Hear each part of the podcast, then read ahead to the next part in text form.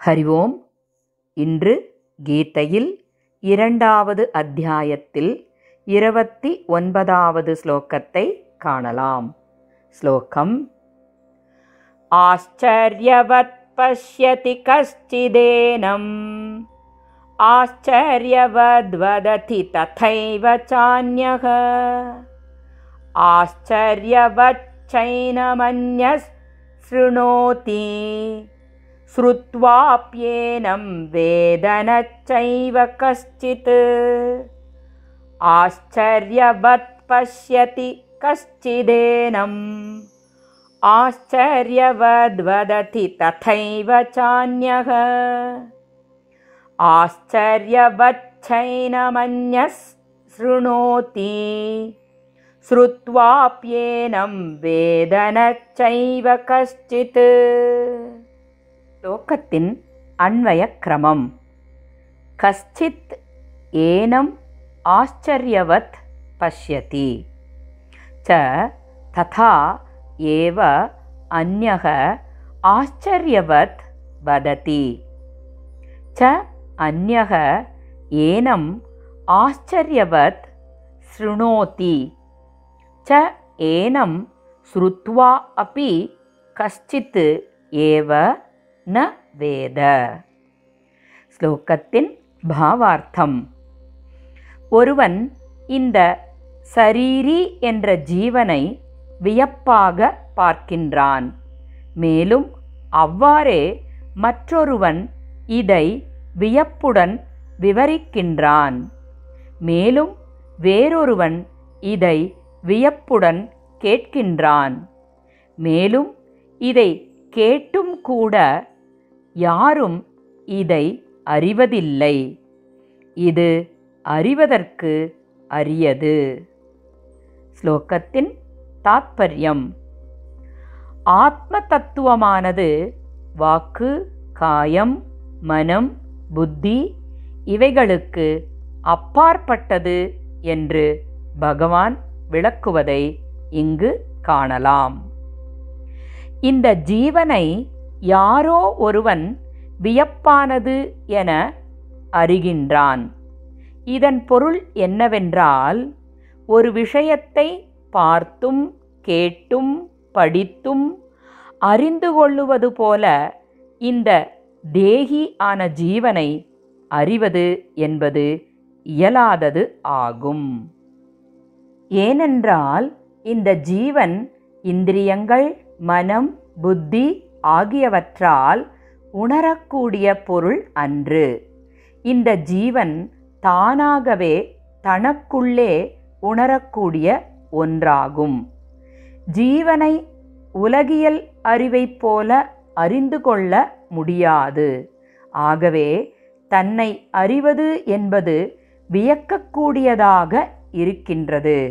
இதனையே ஆச்சரியவத் எனப்படுகின்றது. கண்களால் பார்ப்பதை பஷ்யதி அதாவது பார்த்தல் என்கின்றோம். இங்கு தன்னைத்தானே தனக்குள் உணர்தலை பஷ்யதி என்று கூறப்பட்டுள்ளது. உதாரணமாக இருட்டறையில் உள்ள பொருளை காண ஒளி அவசியமாகின்றது. ஆனால் அந்த ஒளியை காண்பதற்கு வேறு ஒரு ஒளி அவசியம் இல்லை. ஏனென்றால் அந்த ஒளியே தான் ஒளிர்வதன் மூலம் தன்னை வெளிப்படுத்திக் கொள்கின்றது. மேலும் தன் ஒளியின் மூலம் மற்றவற்றையும் வெளிப்படுத்துகிறது. இதை போலவே உடலில் உறையும் ஜீவனானது தனது ஒளியால் தன்னை ஒளிரச் செய்கின்றது.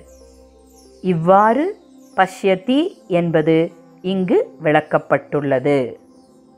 அடுத்து ஸ்தூல சரீரம் சூக்ஷ்ம சரீரம் காரண சரீரம் என்ற மூன்று சரீரங்களுடன் கூடியதே இந்த உடலமைப்பு ஆகும்.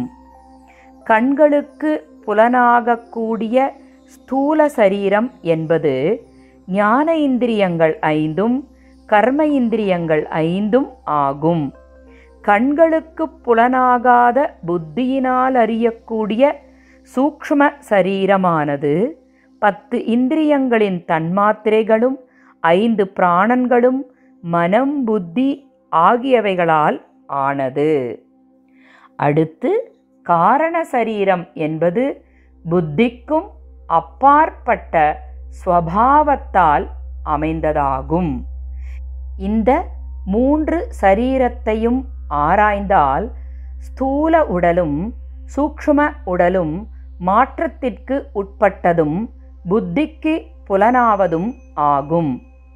காரண சரீரம் என்பது ஸ்வபாவம் ஆகும்.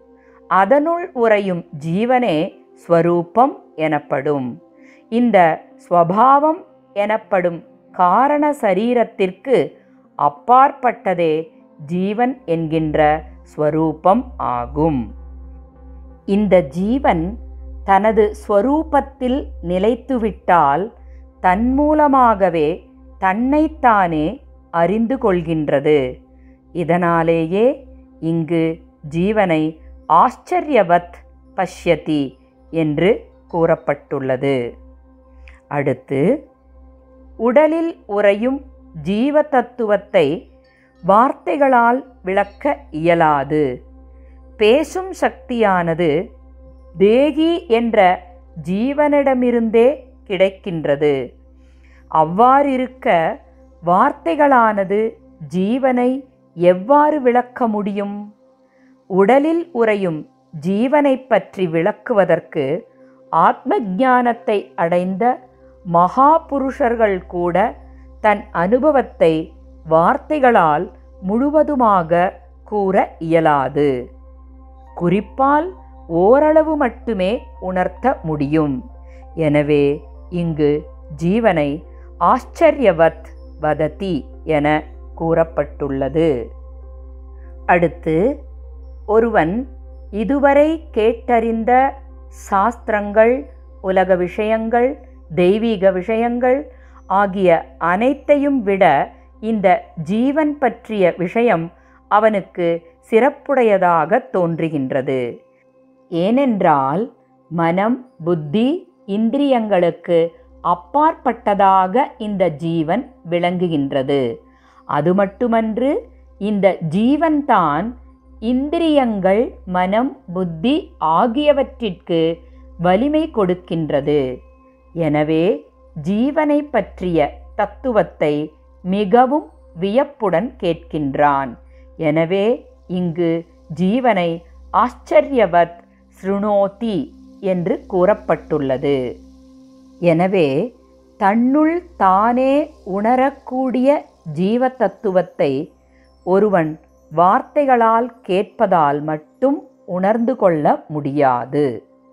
கேட்பதால் அறிவு சார்ந்த விஷயங்களை கற்றுக்கொள்ள முடியும் மற்றவர்களுக்கு தெரிவிக்க முடியும் எழுத முடியும் விவரிக்க முடியும் விளக்கங்கள் தர முடியும்.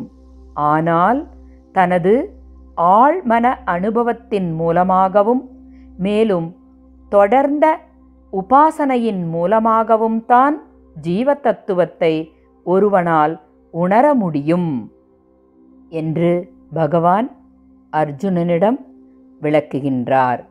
மேலும் தேகம் தேகி பற்றிய விளக்கத்தை பகவான் விளக்குவதை நாளை காணலாம்.